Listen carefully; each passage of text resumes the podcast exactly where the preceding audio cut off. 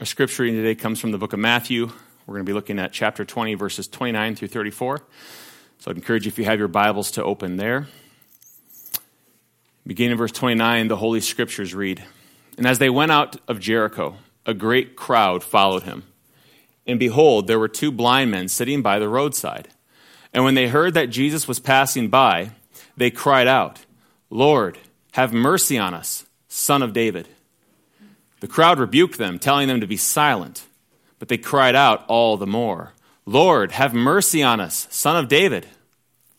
And stopping, Jesus called them and said, What do you want me to do for you?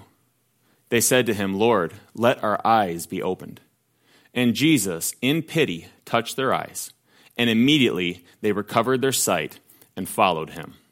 This is the word of the Lord. Would you pray with me and for me as we begin? Father,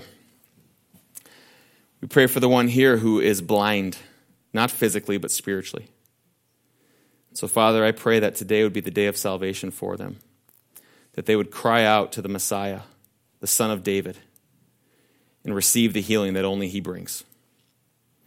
Father, for those of us who have received that healing, sometimes we can revert to blindness, living as if we have no sight when we do.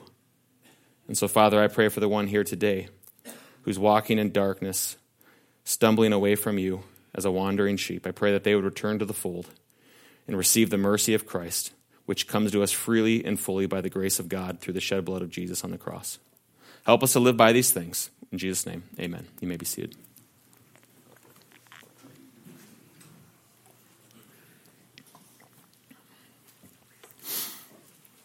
When it comes to life threatening illnesses, the ones that are the most deadly are usually the ones that you don't even know are there, which is why they are called silent killers. For example, cancer is a disease where the body's cell begin to grow uncontrollably and spread throughout all of the different vital organs, eventually leading to death. See, the way that the human body works is that it contains trillions of cells. And the way it's supposed to work is that when these cells become damaged or they just become too old, well, they're killed off and replaced then by new cells. However, when this process becomes disorderly, uh, these abnormal or damaged cells, they don't die off. They continue to reproduce, causing large tumors that come together and then get in the middle of your organs, which eventually leads to your death through organ failure. That's how cancer works. And sadly, scientists tell us that if cancer is caught early enough, then it is oftentimes usually pretty treatable. But what makes it untreatable is that the person with cancer doesn't even know that they have it. And so they continue on living their lives completely with, in the dark from knowing what's actually there until it's too late. The same is true of other silent killers like heart disease, which is also, which is also referred to as, I'm going to try to say this, atherosclerosis. The nurses will correct me. Which, and doctors, which occurs when the arteries become thick and stiff because of the buildup of plaque. Not plaque like on your teeth, it's a different kind of plaque. It's basically waste material from the human body, and this, when this occurs, it eventually becomes a silent killer. It leads to either one of two things usually a stroke, which is when some of that plaque breaks off, and then it forms into a blood clot, which is life threatening, and then you have a stroke. Or the plaque builds up enough to make that artery very small, which eventually then leads to a heart attack. But either way, no matter if it's a stroke or a heart attack, the victim typically has no idea that their life is in threat until the silent killer strikes. There's tons of these silent killers from cardiomyopathy, which is a genetic problem with the heart muscle. You can have that genetic heart problem. I had a guy on our, on our football team in high school. He was going along, and boom, his heart just gave out because of the genetic issue of cardiomyopathy, to high blood pressure, to diabetes, to osteoporosis. In all of these cases, the person is attacked by a silent killer that they didn't even know was there. You know, when it comes to silent killers, though they are bad, there's actually one that is infinitely so much worse than all of the silent killers we just mentioned. For this killer is not only actually responsible for all of those silent killers, but this is a silent killer that not only leads to our physical death, but one day it will lead to our spiritual death as well, which is so much infinitely worse than just a mere physical death. And yet, this silent killer is a problem that every single human faces, even if they don't know that it's there. It's a genetic problem. We're all born into this condition. And yet, our world is full of people who have no clue whatsoever that this silent killer lies dormant within them and will wreak its ugly head one day. This is why the Bible so often compares this silent killer, this terrible condition, to blindness. That's an illustration we often see throughout the Bible referring to this problem as blindness. And it does so because when it comes to our spiritual blindness, we can't even see how blind we are. A lot of times we think we have vision, we can see things properly spiritually, we're doing okay, but no. The silent killer of sin, which is the deadliest one of them all, is lying there ready to destroy us, and one day it will strike. And so, if we want to avoid that, we're going to have to become unblinded to our blindness. Right? Because if we're blind and we don't even know that we're blind, we're going to have to become unblinded to our blindness. Well, how do we do that? Well, our text this morning shows us how to do that, and it comes by recognizing three things, and here they are. To avoid being blinded to blindness, we must recognize the problem of blindness first, and secondly, the deception of blindness, and then finally, the cure for blindness. If you have your Bibles, look at Matthew 20. We're going to read 29 through 30 here. Being 29, I'm going to read it again. It says, As they went out from Jericho, a great crowd followed him, and behold, there were two blind men sitting by the roadside. And when they heard that Jesus was passing by, they cried out, Lord, have mercy on us, son of David. As we saw last week, this section in Matthew's gospel marks a major transition in Jesus' earthly ministry. And what is that? Jesus is headed to Jerusalem for the purpose of dying on the cross. That's why he's headed there. And in our passage this morning, Jesus is on his way there just days before Passover to be the Passover lamb for all of humanity. And so, beginning here, we enter what is commonly called Jesus' Passion Week or Holy Week, which covers actually just the last seven days of Jesus' life before his crucifixion, death, and resurrection. And so, if you think about this, this means that Matthew, he's taking, I think the math is right here, 28 chapters, uh, seven chapters. Okay, one fourth, math people can correct me if I'm wrong here, one fourth of his book is dedicated to this last week of Jesus' life.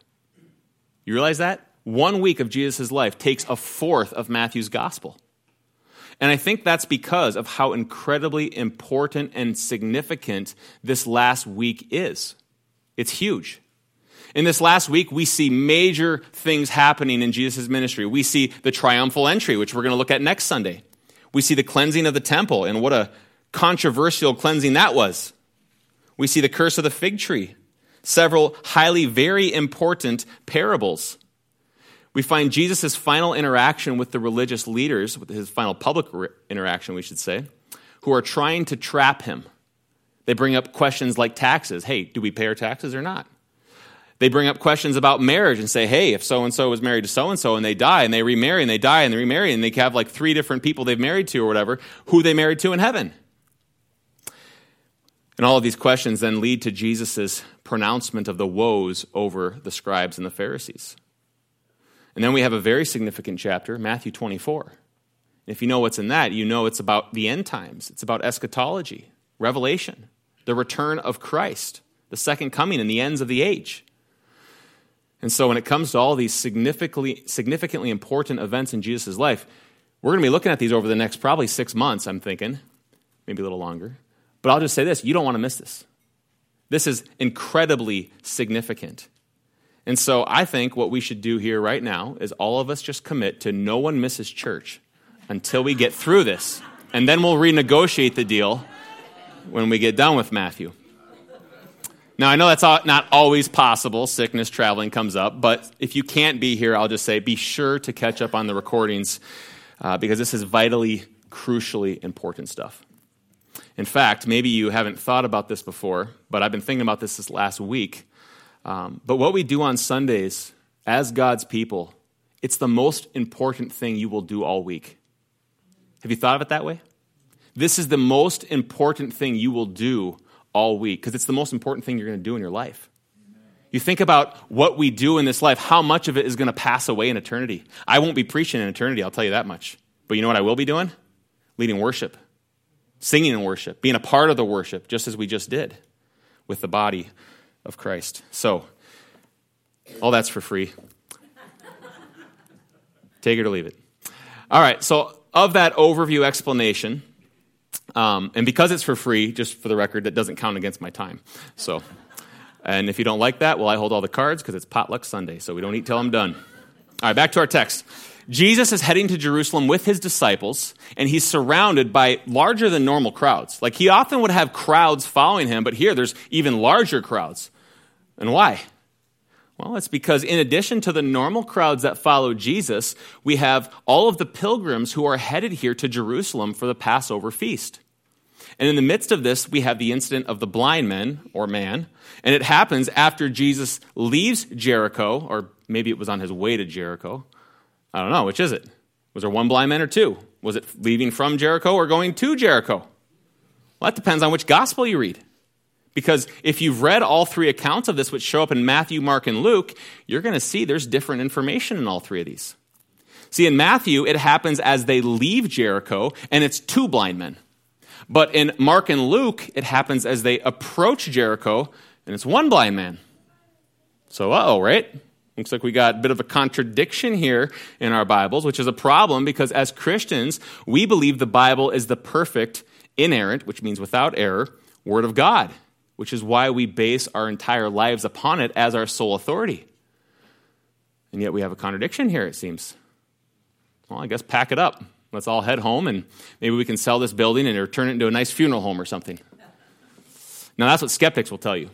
They're going to say, look, you got contradictions right here. Your whole faith, your whole system, it's a sham. Can't you see the blatant contradictions right here?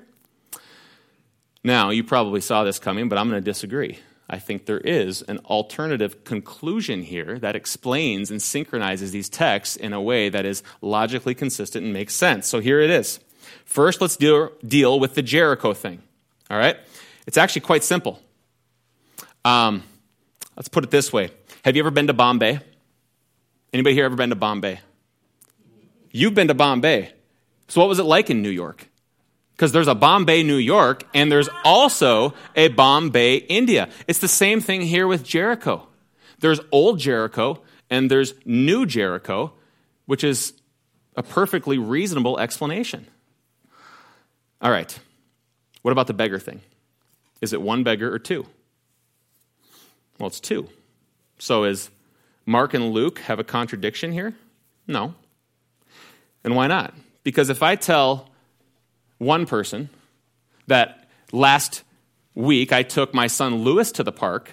And then in a different situation, I talk about how I took Lewis and Ian to the park. Am I lying? No. I'm just focusing on one part of the story, of the truth. I'm taking just a narrower focus, which is just, hey, here's what me and Lewis did at the park in this one situation. And then with the other person, I'm talking about, hey, here's what me, Ian, and Lewis did at the park. It's the same thing with the blind men here. For whatever reason, Mark and Luke focus on just the one blind man here, uh, who is Bartimaeus, and Matthew focuses on both of them. And that's not a contradiction. Now, maybe you're thinking, who cares? Well, I'm going to argue that we should care because we should be concerned whether our Bible has contradictions, right? We don't, we don't have blind faith. We don't just believe because, hey, that's some virtuous thing. No, we have faith in a substance, which is truth, which is the truth of Jesus Christ as revealed through Christ's word. And since the Bible is the foundation of our faith, I think we better take it seriously if there's contradictions in it, and I don't think there are. Uh, another reason we're addressing this is because I'm hoping that the kids and teenagers in our room are paying attention because someday you're going to be sitting in a coffee shop, a classroom, or maybe online in a chat room, and some skeptic's going to point this out to you with a, hmm, see, gotcha look on their face. Okay, I know they don't call them chat rooms anymore, but that's how they started, so I'm old, deal with it.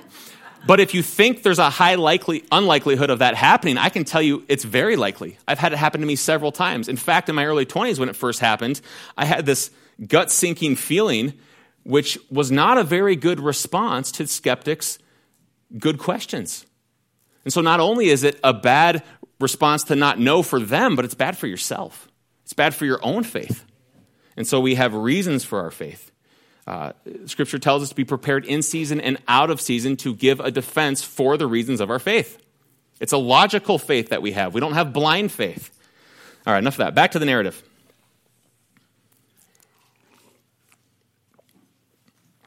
So they're on their way from Jericho to Jericho, and Jesus passes by the one and two blind men on the road.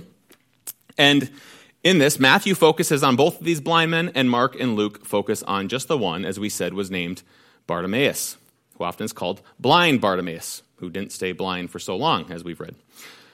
But uh, Bartimaeus, he actually likely became someone who was very well known in the early church, which makes sense then why Mark and Luke, which Matthew's written to the Jewish people, and Mark and Luke, they have different audiences, like the Gentiles and stuff, but it makes sense why they would bring up Bartimaeus specifically and ignore the other guy, because it's like they're saying, hey, yeah, you know your friend Bartimaeus? Let me tell you about how his story started. And it would have stuck out to their readers in a way that it wouldn't have with Matthew so much. So it makes sense why that would be a different focus in these gospels. So here there are these two blind men begging along the road in the days leading up to Passover, and they're hoping to get some money. They're hoping to have, with all these people coming by, that, you know, they're going to strike the jackpot here and they're going to get a whole lot of food, money, uh, clothing, things like that because they're blind. Back in their day, blind people, you were like the lowest on the totem pole of society. You had nothing to offer. There were not all of these extravagant systems set up to take care of you. No, you had to fend for yourself. It was a very difficult thing. And to make matters worse, back in Jesus' day, they often believed, because the scribes and Pharisees taught this nonsense, they believed that if you were blind, it was often because your parents sinned or because you did. And that's not the case always, is it? Absolutely isn't. And so you got to imagine this. If you want to close your eyes, it might help. But I think it probably will help. But try to imagine that you're one of these blind guys. Boom, your vision's gone. You can't see anything. What do you hear? All of a sudden, you hear the rustle of the crowds coming by. And blind people, remember, their senses, their other senses that work, they don't have vision, so they have to make up for them. And they become much more acute with their hearing, with their smell, and they're just, you know, just the, their environment going on around them through those senses. And so here they are begging, listening to the hustle and bustle of the crowds pass by, and suddenly they can tell something's changed. Something's different is going on with the commotion in the crowds. And what do they hear? Oh, here comes Jesus of Nazareth. Oh, the one who's been healing people? Yeah, that's him. He's been healing people and he's headed up to Jerusalem. In fact, he's not far behind me. He's coming up shortly here. This is the kind of things they would be hearing, probably. And so, upon hearing this, the blind men know that their chance has finally arrived. Their chance to no longer be blind, to be unblinded to their blindness, we might say. And so, what do they do? They use their voice very loudly, shouting, Lord, have mercy on us. And then they top it all off with, Son of David. Well, what's that? Well, that's a title we've seen already through Matthew's gospel, and it's a messianic title that comes from 2 Samuel chapter 7, which is basically these blind guys' way of showing that they're seeing something that most of the crowd doesn't actually see. Which is what? That Jesus wasn't just a great teacher, though he was a good teacher. He wasn't just a great healer, though he was a great healer. Jesus was none other than the prophesied Messiah who was told to come and heal God's people. And so these two blind men not only recognize the problem of their physical blindness, really, as we're going to see here, they're recognizing Jesus as the Messiah who has come to heal their spiritual blindness, which they would continue on having if Jesus had just merely healed their physical sight. They would have continued on spiritually blind because spiritual blindness is the ultimate silent killer, which is out to get all of us. And unless it's healed, it don't matter how much physical healing we have in this life, it all ends in the same result. Isaiah 9 2 says this The people who walked in darkness have seen a great light. Those who dwell in the land of deep darkness, on them a light has shone. This is precisely what has happened to these two blind men. They walked in darkness spiritually and physically, and a light dawns on them, both physically and spiritually. It's remarkable. For though they were blind, they did come to see the deception of their own spiritual blindness, which could only be healed through the Messiah, Through the Lord, through the Son of David, which leads us to our second point. To avoid being blinded to blindness, we must recognize the problem of blindness, but secondly, the deception of blindness. Look at verse 31.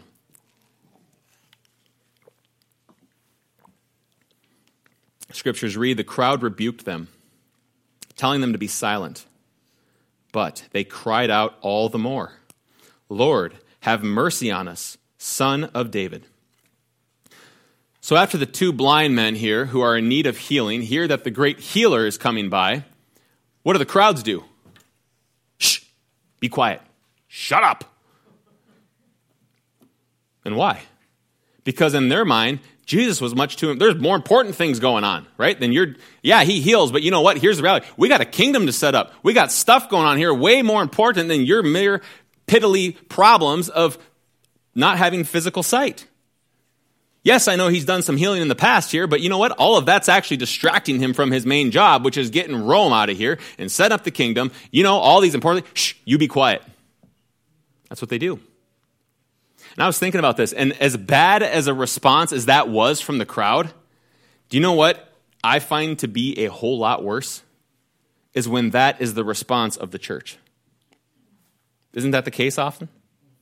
And if you think it never happens, well, I got news for you. It absolutely does.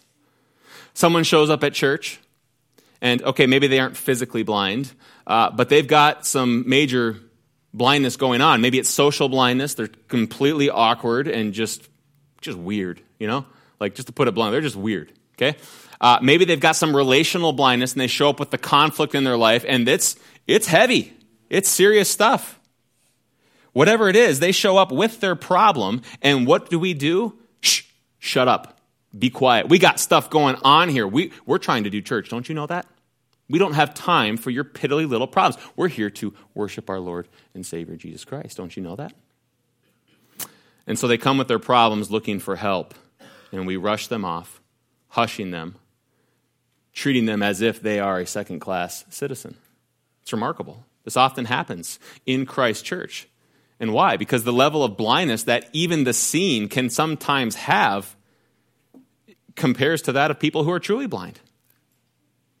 And yet, in response to the crowd shushing, what do these two men do? They cry out all the more, Matthew says. Because unlike the crowds, they were not blind to their ultimate need, to their ultimate condition. And what was that condition?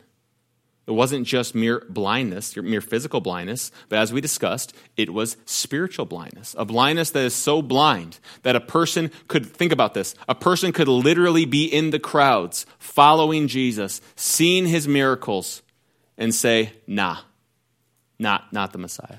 Not, it couldn't be him. That's how blind we are. And if you think we're any different from the crowds, we're not. We're exactly the same.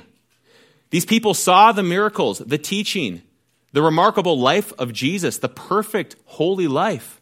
And what did they end up doing? They ended up shouting, Crucify him, crucify him. We will not have that man reign over us. That's the blind state of the human heart. Your heart, my heart. Which is why I find it interesting when people say things like, oh, wouldn't it have been so wonderful to live back in Jesus' day? To see all the miracles? Can you imagine how strong our faith would be if we saw that? I say, not necessarily. Not if you're spiritually blind. It's not going to help you one bit. And if you don't agree, then explain to me how so many people can see and hear the word of God and go on unmoved. They go on unmoved just like the crowds did. Think about this. Do you remember the story of Lazarus and the rich man? Well, what happens in that story? Well, the rich man dies. He goes to the place of torment, hell, Hades, whatever you want to call it. And then he asks Abraham to send someone back to speak to his brothers. Why? So they don't end up where he is. And do you remember what Abraham says to him? Here's what he says They have Moses and the prophets. Let them hear them. And he said, No, Father Abraham. But if someone goes to them from the dead, they will repent. What does Abraham say back then? Look at verse 31. He says, If they do not hear Moses and the prophets, neither will they be convinced if someone should rise from the dead. And oh, how true that was. Because with Jesus, he died and miraculously rose from the dead three days later. And what did the people do? They continued largely on in their unbelief. In fact, the religious leaders, what they do, they paid off guards to cover the whole thing up. It's like, no, no, no, we can't have this. I mean, look at the level of spiritual blindness in these people. It's remarkable. The truth is, if a person does not believe the law and the prophets, they will not be convinced even if someone rises from the dead. And that's precisely what happened with Christ. And why? It's because they're spiritually blind. And in the face of such blindness, all of the evidence in the world will not fix the problem. It won't do it. There's only one thing that can solve it, which is our third point we're getting to here the cure for blindness. The one and only cure for blindness. The scribes and the Pharisees had that problem, didn't they? Yes, they absolutely did. Which is why in Jesus' earthly ministry, he called them blind guides. He said, Hey, look at these people. They're the blind leading the blind. It's kind of humorous. You think about that, seeing a blind person trying to lead another blind person around. All that's going to happen, he says, they're both going to fall into the same pit. And why were they blind? Ultimately, it was because they believed that their works of righteousness were enough to cure the problem enough to solve the problem. They didn't think that they needed that grace thing. They didn't think that they needed that mercy thing. That was for the really bad people, like maybe actually blind people, because remember, their parents sinned, they sinned. Those are the people that need that, not us. We're fine. We're okay. We're the sons of Abraham, they thought. And yet, exactly what they needed was grace and mercy because that's what every spiritually blind person on the planet needs to receive the cure for blindness. And it's something that these two men recognize despite their physically blind state, and so they continue to call out all the more upon Jesus, begging him to heal them. And remarkably, what does Jesus do? He stops and does exactly that. Look at verses 32 through 34. And stopping, Jesus called them and said, What do you want me to do for you? And they said, Lord, let our eyes be opened. And Jesus, look at these next two words, in pity, or in compassion, we might say, touched their eyes, and immediately they recovered their sight and followed him. This is remarkable. Think about this. Here was Jesus on his way to the cross. And what does he do?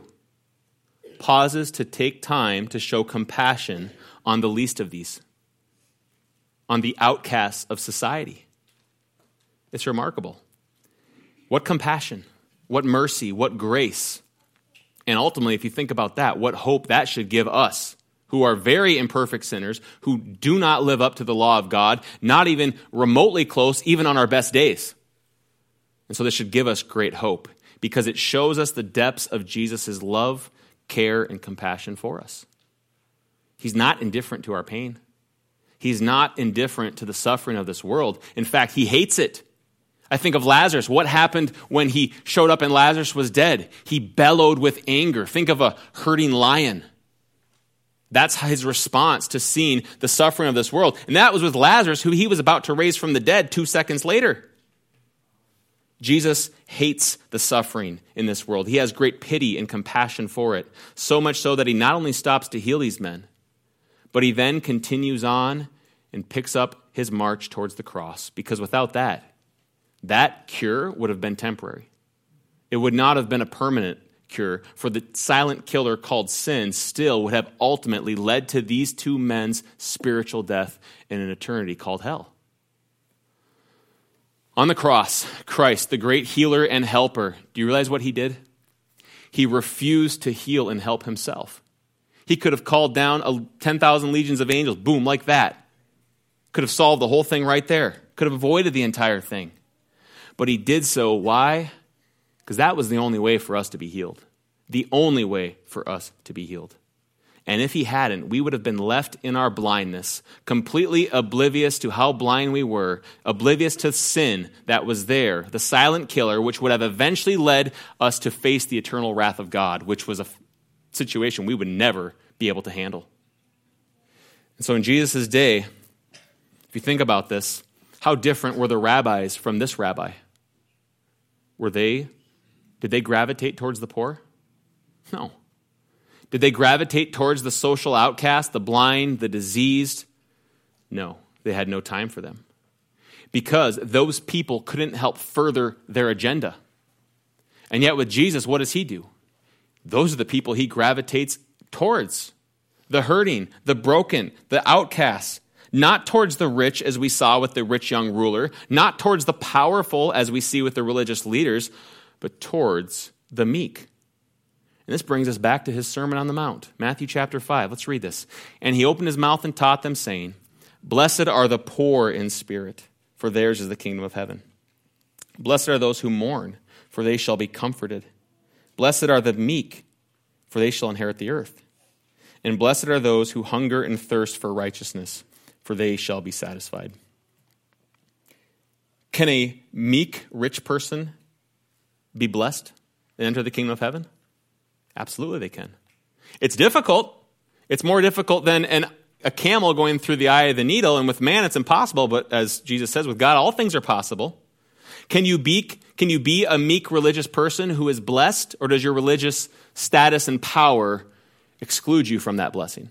No, not if you're meek. Can you inherit the kingdom of heaven as a healthy person who has no physical problems whatsoever? Well, if you're meek, you can. You see this? Because if that's not the case, all of us here would be out without hope. Every single one of us here would be out without hope. What is required then here to be blessed, to inherit the kingdom? What is necessary? Faith.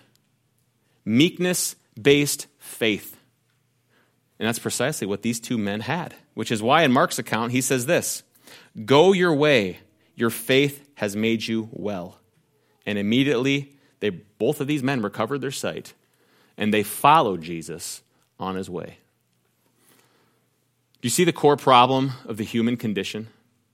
It's a problem where we think that we are okay before God. Yeah, sure, maybe we got some things to work on, but ultimately we're okay. I'm not as bad as all the rest of the people. I'm not as blind as that blind guy over there, or those two blind guys over there. But that's the way we think. It's a problem where we think that our status in life, our riches, or our righteousness, or even our religious obedience make us worthy of inheriting the kingdom. We think that those things solve the spiritual blindness that we all have, but hear me when I say this it doesn't. It doesn't solve it. It doesn't even scratch the surface on solving it. Paul tells us all of our works, all of that effort before God, apart from Christ, you know what that is? It's filthy rags.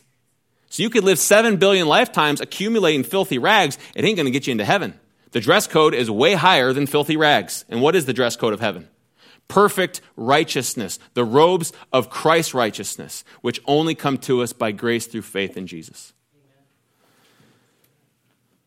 And so when we come to Christ, meek and poor in spirit, when we mourn over our repentance, when we mourn in repentance over our sin, when we come to hunger and thirst, not for self righteousness in us, but for a righteousness that's not our own, that comes only through Jesus Christ, and then we humbly and meekly throw ourselves upon the mercy of God, crying out in faith, saying, Lord, Son of David, have mercy upon me. When that happens, that alone makes us worthy of the kingdom of heaven. That alone cures our spiritual blindness. Because as we do that, Jesus reaches out every single time and he heals. Not just physical healing, though I will say physical healing is guaranteed in the atonement, just not in this life. Right? Like we're all guaranteed physical healing, but for almost all of us, that is going to come after our death, just as Jesus died and rose and experienced the new body healing, we will experience that as well. But right now, when Jesus reaches out and he heals us, he does give us that deeper spiritual healing that we all absolutely need. You know, I don't need to be a prophet to recognize that there's almost assuredly people in this room who are a part of the faithless crowd. People who are close to Jesus because they're close to the church, right? So, like the people in the crowd, they were close to Jesus and they thought that, you know, hey, I'm okay. I'm all right. I'm close to Jesus. This is fine. And yet they couldn't have been more further away from him, could they? There's some here who are even bustling along next to him, thinking all is well, but not, but it's not well. For the cure for the ultimate silent killer is actually still at large, just waiting to be administered to them in that final act called death which then leads to spiritual death. And why? because they have not yet come to repent of their sins and turn in faith to the Savior. That's the only cure. That's the only solution to this problem. Now, maybe you're here and you realize, you know what, you know what, you're right, preacher. I have not done that yet, but I'm thinking about it and I'm, you know, I'm weighing things. I'm maybe, I'll probably do that maybe at some point. And maybe you think that because you look back at your life and you're like, you know what, I, if I look at my life, I'm pretty sure that I haven't done that. The evidence leans towards that conclusion for sure. If that's you, hear me when I say this. Don't miss your moment. Don't miss your moment. Did these two blind men have all the time in the world to cry out and seek Jesus' healing? Did they? No. As far as we know, this was their one opportunity to cry out to Jesus, the Messiah, the Son of David, and say, Lord, have mercy upon me. And make no mistake, this might be your only moment or your last moment to do so. And if you think that's not a real thing, well, two things. I would point you to Acts 17 when Paul preaches to the people at Mars Hill. There's some there, and how do they respond? They say, hmm, interesting. We will hear more about this from you later. How often do people do that? All the time. They put it off. And yet, no one knows the day or the hour when the silent killer of death will ultimately strike them, or when Christ might return at any moment. But by putting this off, another thing to consider is you might very well be hardening your heart, just like Pharaoh did, to the point where you're beyond repentance. And if you don't think that's a real thing, I would encourage you to read the book of Hebrews. It talks about that, how we can continue to callous our hearts, to turn from the convicting call of the Spirit and say, not later. We will hear you about this again, you know, just as the people on Mars Hill did.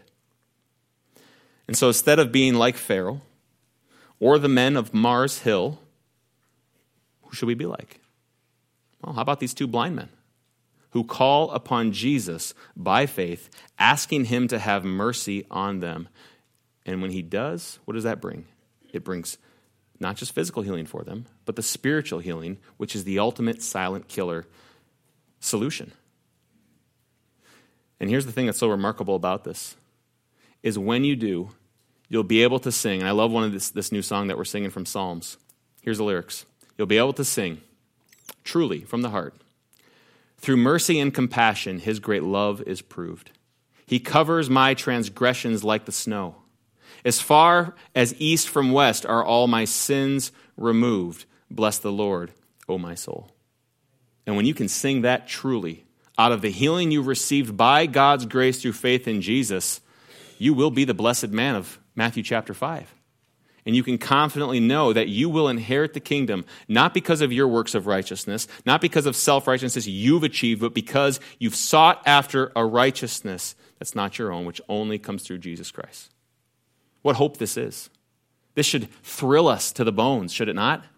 We have salvation through Jesus, ultimate spiritual healing through Him, and nothing can take that away. Not sin, not suffering, not even death, not even a bad week can take that away. Do you realize that, Christian? I don't care how much you failed this last week, your eternal state is not in jeopardy.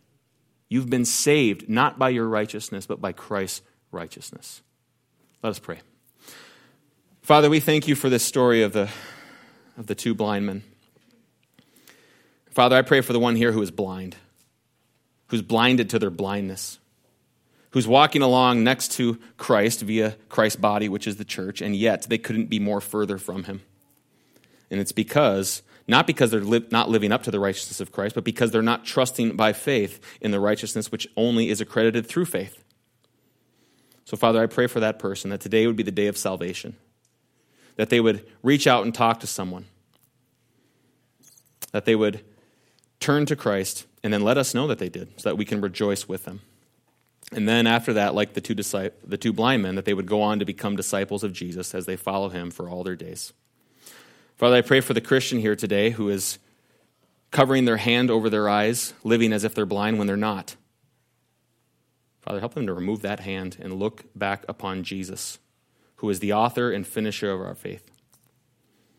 And so, Lord, I just pray that we would, in meekness and humility, that we would follow Christ, all of our days, that we would live for Him, not the things of this world, not the idols that surround us, that are passing away so quickly soon. And so, Father, we pray that by the power of your Spirit, that we would live victoriously for you. We pray these things in Jesus' name. Amen. You stand with us as we sing our closing? We have two songs we're going to sing. Oh, for a thousand tongues to sing. Oh, for a thousand tongues to sing my great Redeemer's praise, the glories of my God and King, the triumphs of his grace. Hear him, ye deaf, ye praise ye dumb, your loosened tongues employ. Ye blind, behold your Savior come, and leap your lame for joy.